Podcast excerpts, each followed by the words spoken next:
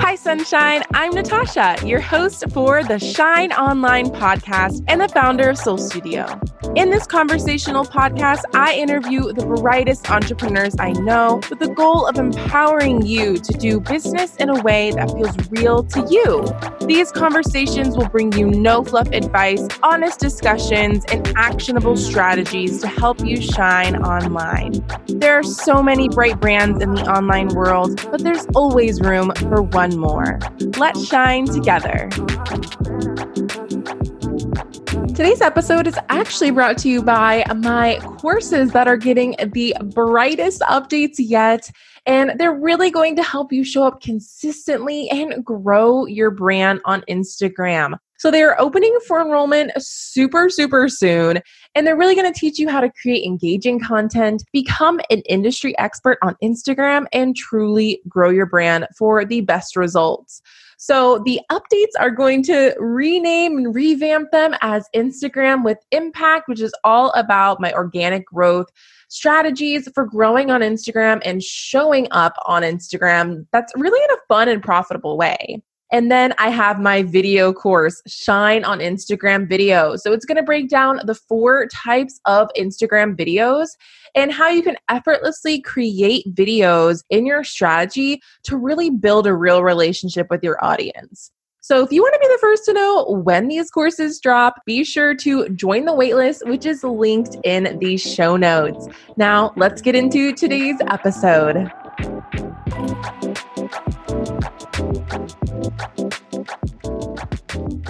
Today, I have a fellow yellow loving friend with me, Jess Ekstrom. Thanks so much for being on the show.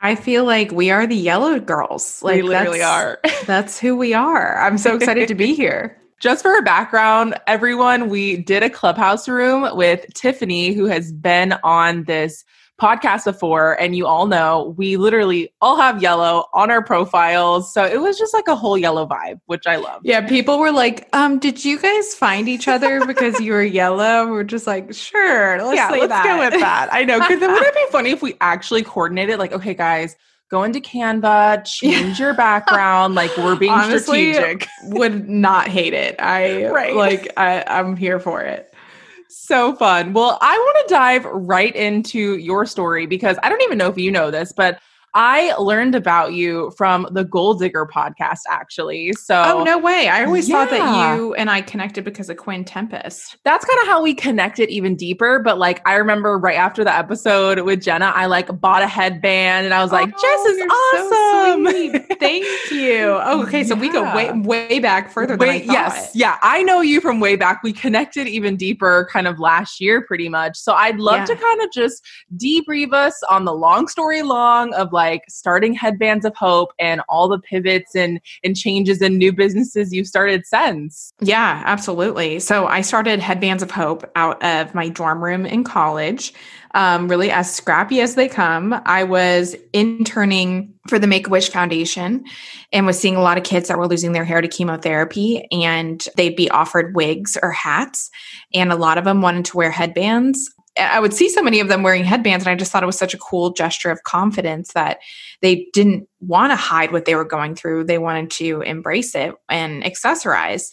And so I kind of just went onto Google and I was like, are there companies out there giving headbands to kids with cancer? Like, I think that was like my exact search. I say that I got my business degree from Google that shit university, but and then when I realized that that was like a connection that hadn't really been made yet, I call it like the dumbest, smartest moment of my life because there wasn't like the clouds parted and like, you know, birds started chirping and I was like, aha, you know, it was like, oh, maybe I could create something that gives headbands to kids with illnesses.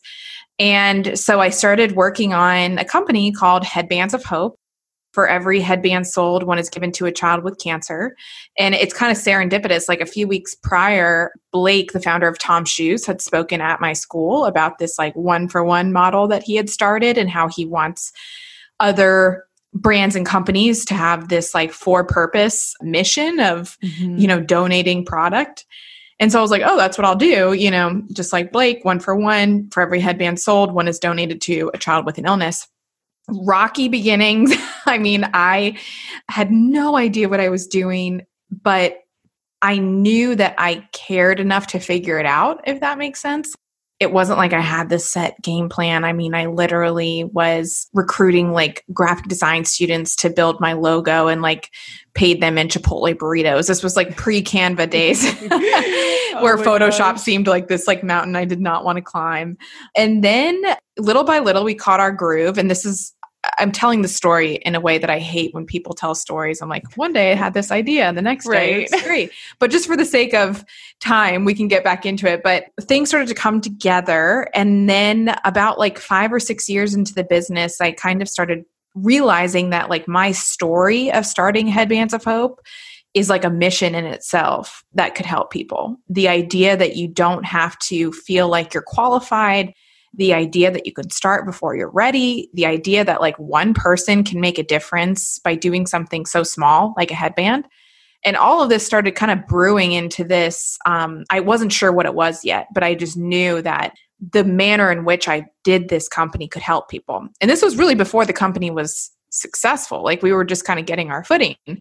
And so I started doing speaking engagements, just like literally in my old teachers' classrooms. And then that kind of grew into a speaking career at colleges and universities, which then grew into more of like a corporate speaking career at like conventions and, and conferences and companies which then led to a book deal with HarperCollins, which then sparked this idea that like writing gave me a lot of clarity. And so my newest venture is Bright Pages, which is a guided online journal for doers and creators. It's funny, at the time, it feels like a really squiggly line. And then when you look back, you see how each thing connected to the next. right. And I think that's like what I'm curious about is I think that a lot of times we can plan and and do a business plan and have all these goals of what we want to achieve long term. But i think the most impactful next steps or pivots or moves are the ones that really come so naturally. And that seems like that's really very true to your journey. Yeah, and that's honestly why I'm not a fan of like the 5-year plan because I think that when we live like there's only one option, then everything will feel like we didn't get it. You can have like goals and dreams and a mission and a North Star without being attached to outcomes. And so I think it's like not spoken a lot, but with entrepreneurs to know that you're going to make moves in the moment. And yeah, you can plan a little bit ahead, but also understand that there are like a ton of winning scenarios that you don't even know what they are. Right. And I think that that has been a big part of my mental health the past couple of years because I, I gripped things too tightly. I gripped singular outcomes too firmly. Like, if I'm going to write a book, then it has to be a New York Times bestseller. Or if I'm going to start a company, I have to get on the Forbes 30 under 30 list. Or, and so my success felt so hit or miss, win or lose. And then I realized now looking back doing this for, you know, n- 9 years that I had no idea what was in store for me. And that was probably the best thing for me was the things that I didn't even know existed. So good. I completely agree. And I think that, you know, we have similar journeys in terms of like we started our businesses in college. And like, even looking back, I was so oblivious to everything. But I think that being so naive to like the journey that you're on and what can pop up is really freeing in a lot of ways because I do think that there definitely is this planning, goal setting culture around entrepreneurship. And I think that that can be really helpful for some things. But I think taking the pressure out of once I do this, I'm successful, or once I do this, I'm hitting off this milestone versus being like, by just following the journey, like this is fulfilling in itself, you know? Yeah, absolutely. I, I think that especially now uh, with social media and like there are so many amazing parts of social media uh, and i know that's literally how you and me have like built our entire brand.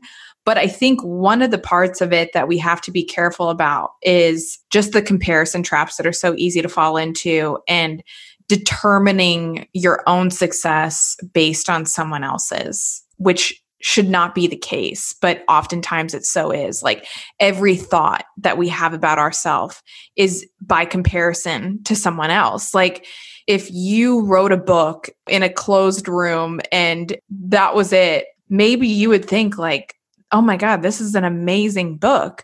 But the moment you flip on like some sort of social media app and you see someone that's like, oh, on shelves at Target, like can't keep them in stock, then you're like, my book sucks, which right. is is not the case. And so I think, you know, steering away from the five year plan, but understanding like what's the common thread in everything that I do that should be the thing that we aim and strive for is more of a north star mentality and not a destination mindset because you know people don't ever arrive at a, at a north star they just use it for guidance mm-hmm. so you know what is the thing that i really want to like leave my mark on and what's that legacy and that's something you know especially in 2020 with everything that went down and black lives matter and all of the kind of politics that we're living in, it really amplifies this idea of what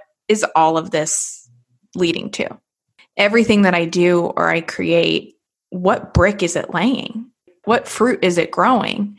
And if it's just for a certain follower count or whatever it is, like that, you're not going to ever really feel that. And that's definitely not going to outlast you. So I try to think about my projects and my work in like terms of almost like a 100 year plan instead of a five year plan, which I know sounds ridiculous.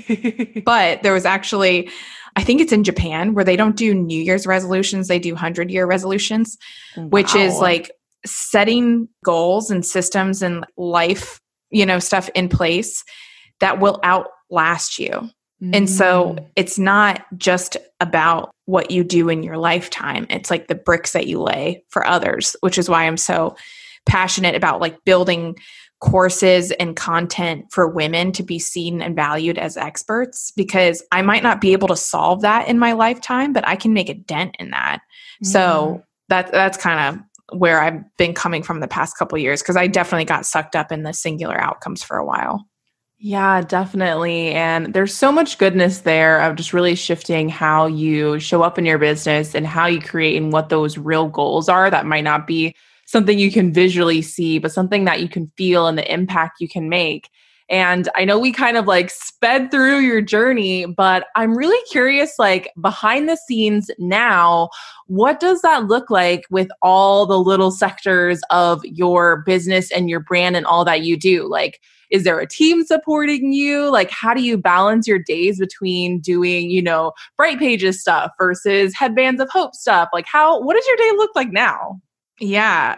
plus plus living in a trailer most of the yeah. time. Yeah. We're gonna touch on that. Yeah, yeah, yeah. um, so I a few years ago made a shift out of Headbands of Hope where I'm no longer in the day to day, which was like a big, almost like more of a shift for me than it was for the business. And I realized we can have this kind of like founder syndrome where we think that we are like the only puppeteer keeping things afloat, which you're doing your company and your business a disservice if it all revolves around you. And so you should be able to like remove yourself, I feel like sometimes from the product in order to best serve it. Because if it only solely like needs you, and, and for me, this is coming from a product based business, you know, not a service based business, but so that was a big move for me. And so we have a team now at Headbands of Hope of almost 10 people, which is crazy. I, I, seriously sometimes can't believe it. And so I'm more involved in like the higher level strategy, brand positioning, and things that are a little bit bigger vision. Then at Bright Pages, it's kind of like, you know, starting from from zero again, which on one hand was like really exciting. Like I love the blank canvas. I love starting from scratch the thing that I've been struggling with, and it's actually kind of funny because my team at Bright Pages, they're actually partners. So they've, you know, invested in the company and they all have had successful like exits or you know something like this is not their first rodeo which is completely opposite from headbands of hope everyone at headbands of hope like was like my college roommate or like, you know, something Right. that they just started from scratch and we were just growing along the way.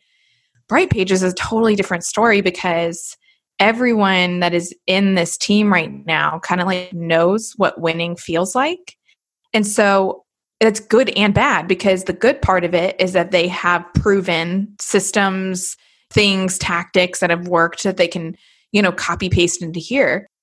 The bad part of it is if we all like know what it feels like to live at 100, then going from 0 to 1 or 0 to 2 doesn't feel that big. And even though it should feel big, like any progress in a startup should be celebrated or any progress, period. And so I think that the way that it's set up right now with Headbands of Hope and Bright Pages, like it's very different. And there's pros and cons to both of them. So I've been having a little bit of a tough time navigating just like the beginning of Bright Pages and working out the glitches and figuring out what's the messaging, you know, is it guided online journaling for doers or guided online journaling for creators? Is it both? Like, and uh, not getting too impatient or frustrated with myself because the reality is, is that it took me really eight years to find really significant traction in Headbands of Hope. Bright Pages is at like month two of being live. And so the amount of pressure that I'm putting on myself for this to be just like soaring is unrealistic comparing month two to year eight. But it's really hard.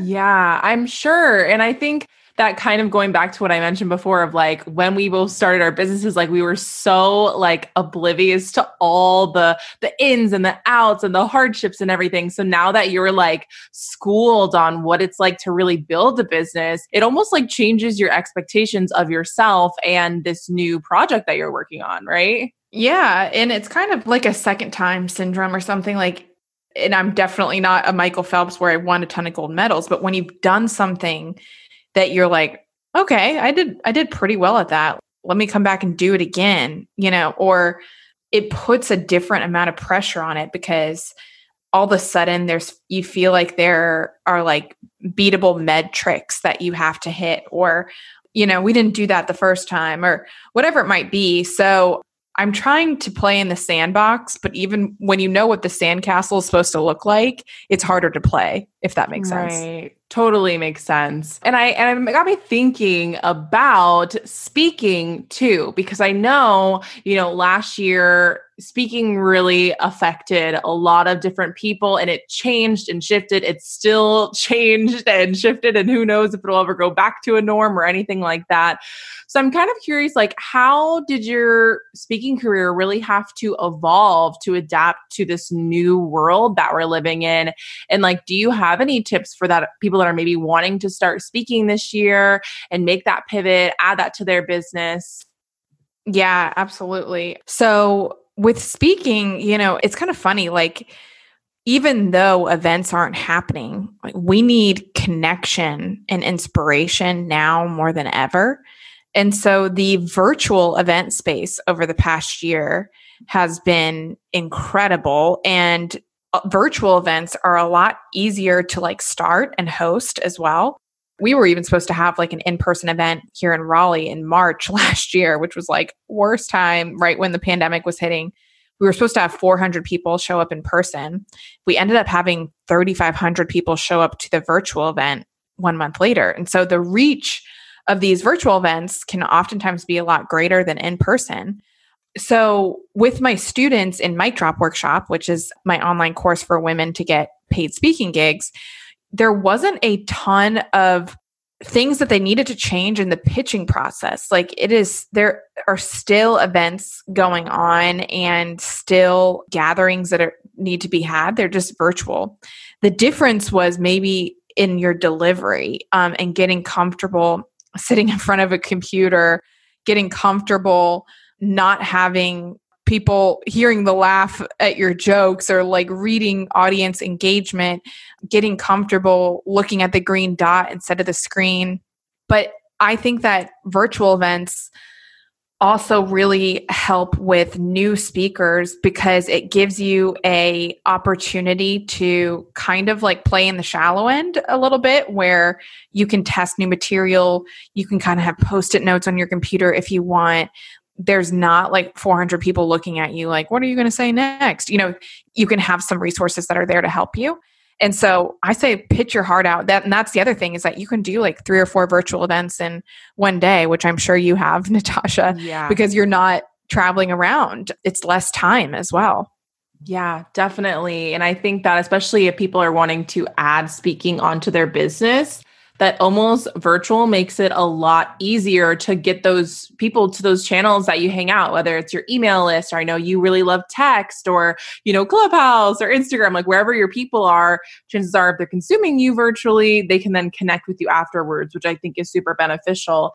And I know you mentioned paid speaking events. And I think that's one big thing that I feel like a lot of whether established speakers or new speakers are really struggling with is I feel like when it's virtual, it's like people feel like, and this is something I've struggled with too, that you can't charge the same premium or the same amount when versus you're not traveling and on a stage for these events. So like how have you navigated still being able to make income from these speaking events but them being virtually? Like have you found that there's a shift, anything different? Yeah, so I'm seeing events are paying around 30% less than in-person events and that's what is kind of like making up for the time and travel. But what's important for speakers to understand is that these events are not paying just for your time, they're paying for the value of your time. And so don't think of your speaker fee in terms like of an hourly rate. I charge the same amount whether I'm speaking for 15 minutes or an hour because it's the value that I'm delivering, it's not the time. Mm. So when you are quoting or like pitching yourself, something that I think is helpful when you're talking to an event, instead of saying, Do you have a speaker fee? saying what is your speaker fee? or sorry your speaker budget. Mm-hmm. because when you say like do you have one? that's kind of inferring that it would be okay if you didn't. But if you're like hey i don't speak for free. What is your what is your budget? then it shows that you do. Another part of this too is identifying areas in your speaking business that could also provide value that aren't monetary because sometimes at the end of the day they just don't have it actually before i get to that one more thing that a lot of speakers don't do that i think is could be really helpful is offering to partner with like a sponsor that would pay you mm. so for example let's say they're like natasha i really, really, really want you to speak at my event. We don't have a budget. Like, would you do it for free? You could ask them if there are any current sponsors that they already have or potential sponsors that you could do like a one on one with or an Instagram audit, or you give that sponsor a shout out on your page in exchange for sponsoring you to speak. Ooh. Because sponsors love to sponsor the actual speaker because they mm. get more impressions, you know? Right. So offering that is sometimes they're like, oh my gosh, yeah, that would be great. If you have a book in in person events, I've offered that like the sponsor can sponsor to buy books and we put like a bookmark in there that's like a thank you from the sponsor. So there are ways to get creative with it. Decide what areas are valuable to you and incorporate that into your quote. So, one of the big things with speaking is footage even virtual footage is helpful. Having footage of you speaking, can you ask them for footage? Can you ask them for photos? And can you ask them for a testimonial afterwards and three referrals to other potential events? Ooh. Those are like four biggies that if you can get those four things, sometimes the gig is worth your time even without pay. So uh, just to just to recap, footage, photos, testimonial, and three referrals. And I put it all in my contract. So they have to make those three referrals. BCC or CC me and my manager Michelle within a week post event. So it's not like it would be really great if it's like no, this is a part of my compensation is mm. you spreading my name. Ooh, that is so, so good. I know one of my clients is actually a speaking coach, and that's one thing that she always recommends is always asking for referrals afterwards for new events. And I'm like, oh, I need to do that. And now I'm like taking more notes. I'm like, oh, I need to make sure this is required for them to do that. So I think those tips are so good. And I'm sure there's other factors maybe you pencil in as well is like, um, depending on their budget or other ways that you can compensate you. Like sometimes most of the time, not usually. But if you know that audience is like absolutely perfect for you or you're wanting to give back to a certain nonprofit, like I feel like there's also ways that it kind of is that fulfillment part that you mentioned, where like if you're giving back and speaking to a nonprofit that doesn't have a budget, but that's like really in your values, then like that's also a way that you can go about speaking. So it's not so cut and dry about I need to always be making like a, a paycheck from it. There could be other ways to benefit. Yeah. In Mic Drop Workshop, we actually have a gig scorecard. So when you're like weighing, you rate all these different factors. Like, is it a credible name that I can put on my website? Is it a fun place to travel to? You know, is it a cause or a company that I care about? And when you can actually score all of these different things that go into a gig, you can determine like whether or not it's right for you. And the other thing that I think is like undervalued when it comes to speaking is teaming up with other speakers. Speaking is such a collaborative industry, but oftentimes it doesn't act like it. If someone books a speaker for their spring event, they're not going to book them again for that same event. They need someone new because their audience has already seen them.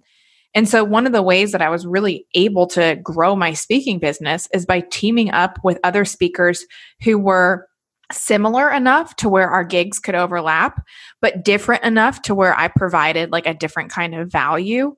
And we would give ourselves commission of like let's say you know you natasha spoke at some event and you were like hey you guys should bring jess and they book me you know for $10000 or whatever it is then i would give you a 15% cut of that event that just booked me because of your in- introduction mm. and so kind of creating these like pods and in mic drop workshop we call them speaker sisters where you can refer each other is another really great seamless way and after every single gig, I always ask at the same time when I ask for the testimonial, I also ask when and if they're looking for other speakers so I can tee up more women to speak. And I've made it like my own policy to only refer women of color to speaking engagements from now on because I kind of found like, yes, I can try to level the playing field in terms of like men and women in speaking, but the discrepancy with women of color on stages is something that is like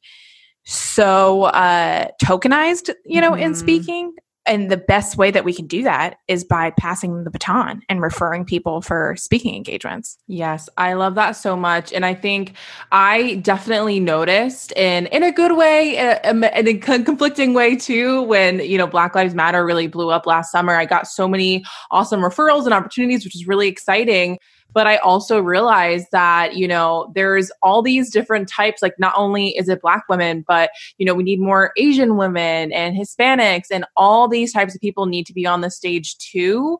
And so, even as a woman of color, you can be an advocate for other women too. So, I think that's a really great point that you mentioned because, yeah, it's always like there's like one black speaker and then yeah. one Asian speaker. And it's like, this is some BS. It's not a formula. Like, can we just have yeah. everyone on there like a rainbow? Absolutely. Like, oh my gosh. And, and the thing with speaking is that, like, audiences need to be able to see themselves in the speaker you know to yeah. be able to identify them and so if it's just we call it, you know, male, pale, and stale mm-hmm. speakers up there, they're only appealing to like one side of the population.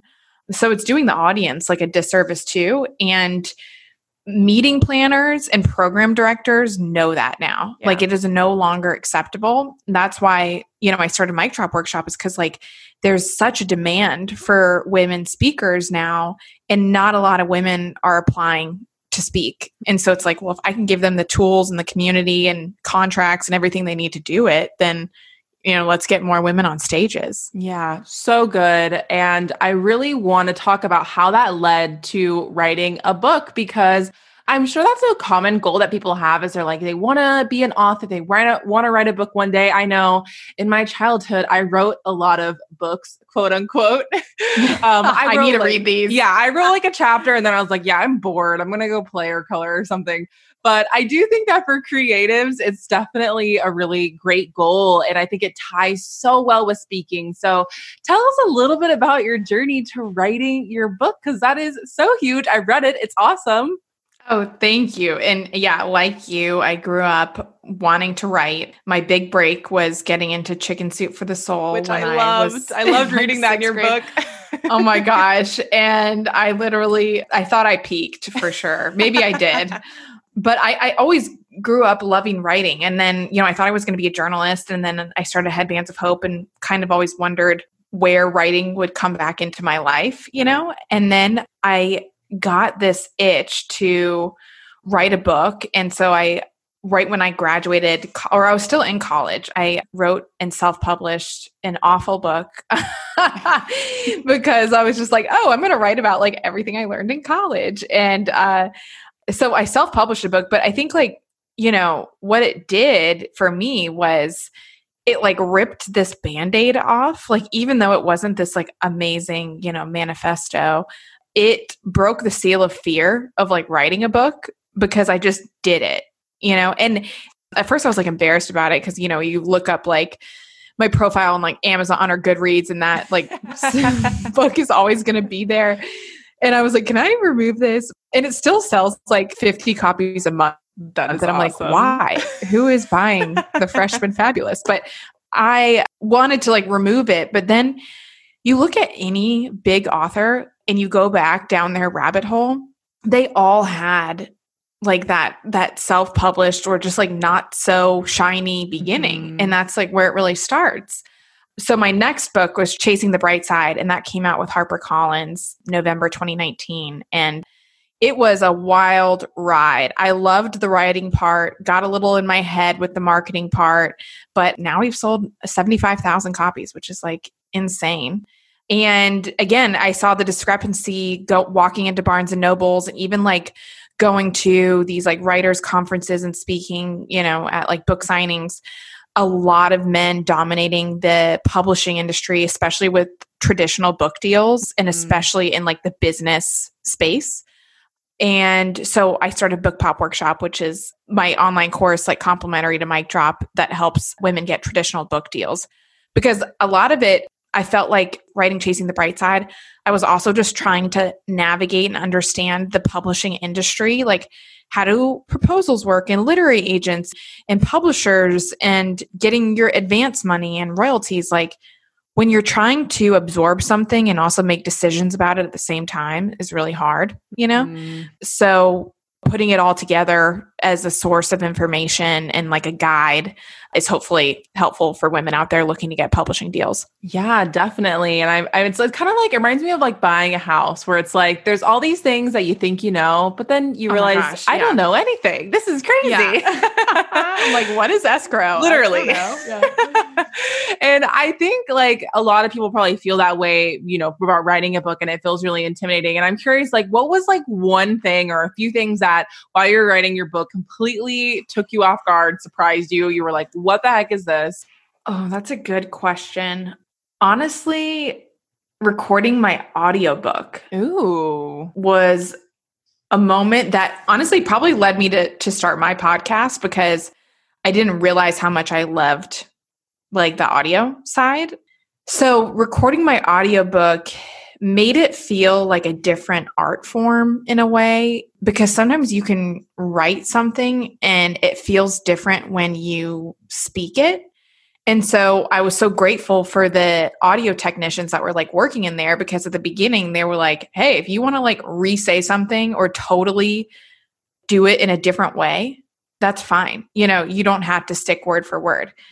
And so to be able to add different twists and flair and enunciations or like it was really fun to do and I didn't realize that I was going to have so much fun recording the audiobook. And then Apple ended up picking it as the audiobook of the month in November. Oh my gosh, that is yeah. so cool. What a yeah, so it was, it was really fun. Yeah. Oh, that is awesome.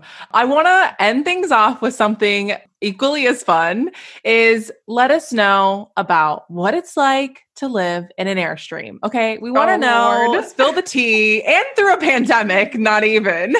oh my gosh. Yeah, totally. Uh, so, um, my parents actually are entrepreneurs as well. And they, uh, sold their company, sold the house, sold everything they owned, and moved into an RV. And I thought they were crazy. I was like, what are you guys doing? Like, have a fun, like, two months on the road. Seven years later, they're still in their RV. Wow. which is crazy.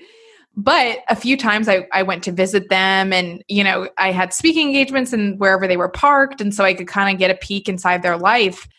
And I realized I was like, actually, this is not bad. Like you get to travel, you get to explore all these different places, but at the same time, you have like the comfort of your own home every night, you know? Because at that point in my life, I was traveling a lot for speaking engagements around like 50 times a year. So I was getting kind of tired, not of the speaking, but of the travel and just like, you know, different pillowcases yeah. every night and like, what does my rental car look like? And just stuff like that. And so my husband and I, after we got married, we were like, oh, wouldn't it be fun if we just tried this for, you know, a year? And at first we thought we were crazy. And then we just like pretend to go all in with it. We're like, okay, for the next month, let's pretend like we're gearing up and doing this. Like, what would we need to do? Okay, we we would need to figure out how to like lease out our place. We need need to figure out like what do RVs cost? What is the budget of living on the road? You know what how do you even reserve a campsite? Like what do you do? And little by little something that seemed so big started to feel manageable because we did this mind shift of just like pretending to go all in. And then when you start to pretend you start it actually starts to happen. Mm. so then little by little things started to happen. We partnered with airstream and then we've been on the road for two years currently taking a short break and our airstream is parked across the street of our house in raleigh and we'll go back out again this summer. Oh my gosh that is so cool. And i was actually going to ask you know how have you learned any lessons about entrepreneurship?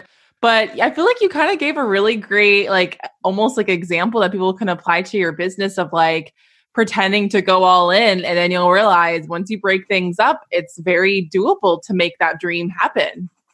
Honestly yeah like try it on for a week see how it feels. Um like that's how you know i started bright pages was i was like kind of going back and forth and if there's one feeling i hate it's limbo. Like i hate being in gray area.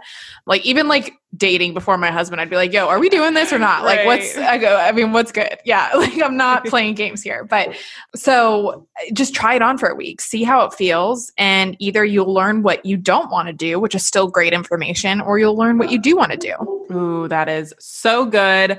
And I'd love to just hear a little bit of like, what's it like to work in the Airstream? Like, what is the juggling act? Like, what is some parts of your routine while you're working on the road that like you've had to maybe tweak a little bit? Like, I'm kind of curious what it's like. It can be frustrating when you're unsure like what service or Wi-Fi is going to be like. So we have something mm. called Airstream Connected that basically if we have AT&T signal, then we have Wi-Fi. But sometimes when you're off the grid, you know, or you just you won't have it. So but something that I learned, uh, you know, originally I was really frustrated and um, I, I would still get frustrated with it, but like when we would have it, you make it matter. And when you don't, you let it go. And so we kind of ended up finally catching our groove, I think, in like year two of, okay, we're going to do like one week on, one week off for one week we're going to park somewhere that's near like a big city center so we know we have service and let's batch all of our like video calls and internet you know things that we need to do during this week and then the following week we'll be off the grid and if there's any like creative work i need to do like write my book or come up with podcast episodes or things like that where I can be unplugged, let's batch it that week. And so learning how to batch your time and not try to force it was helpful. And then it also helped with setting boundaries. Like coming out of the woods and hopping on a 15 minute call for someone to pick my brain that's not mm. paying me. I'm sorry, just like wasn't going to happen. Yeah. You know, because the effort that it took to do that.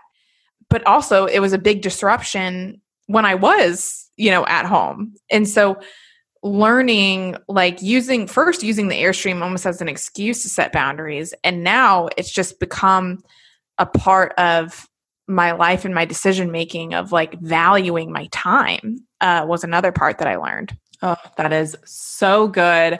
I've seriously loved this conversation and i'm sure people are wondering where they can connect with you see behind the scenes of your airstream listen to your podcast all the things Absolutely. I would love that. Um, you can find me on Instagram at Jess underscore Ekstrom. And then um, I would love it if you guys wanted to hop on Bright Pages. We actually created um, a code for your listeners. You can Yay. use the code SHINE at brightpages.com and try it out for a week. Uh, awesome. And yes. Or actually, no, it's a month. Oh, yeah. so it's, it's amazing. Yeah. And I mean, a month is like the perfect amount of time to start a habit. And I was one of the testers for Bright Pages. I'm so grateful for you. And I can confirm it is amazing because I suck at journaling, but it is a game changer. And I'm really excited. One day, I'm manifesting it right now. When I write my book, I'm going to use Bright Pages to do it, which is exciting. Oh, good. I'm so glad. We have a um, book writing pathway. So hopefully that'll be helpful. But speaking of, I want to ask you this um, while we're recording, so maybe you'll say yes more. But um, would you be open to hosting your own pathway on Bright Pages? Um, of course, I'm down. Yes. Let's do it. Oh, now you got to do it. You're on record. Let's do it. This is awesome. Awesome. Thanks, Natasha. Thank you so much to today's expert guest for joining us. If you want to connect with today's guest or check out any of the important links mentioned in the show, I've linked the details in today's show notes. Join the conversation at hashtag the Shine Online Podcast. Be sure to subscribe and leave us a rating if you love what you've heard today. We really appreciate it and it helps support our show. Remember, regardless of where you're at in your entrepreneurship journey, there's always room for your biz to shine. I'll see you next time.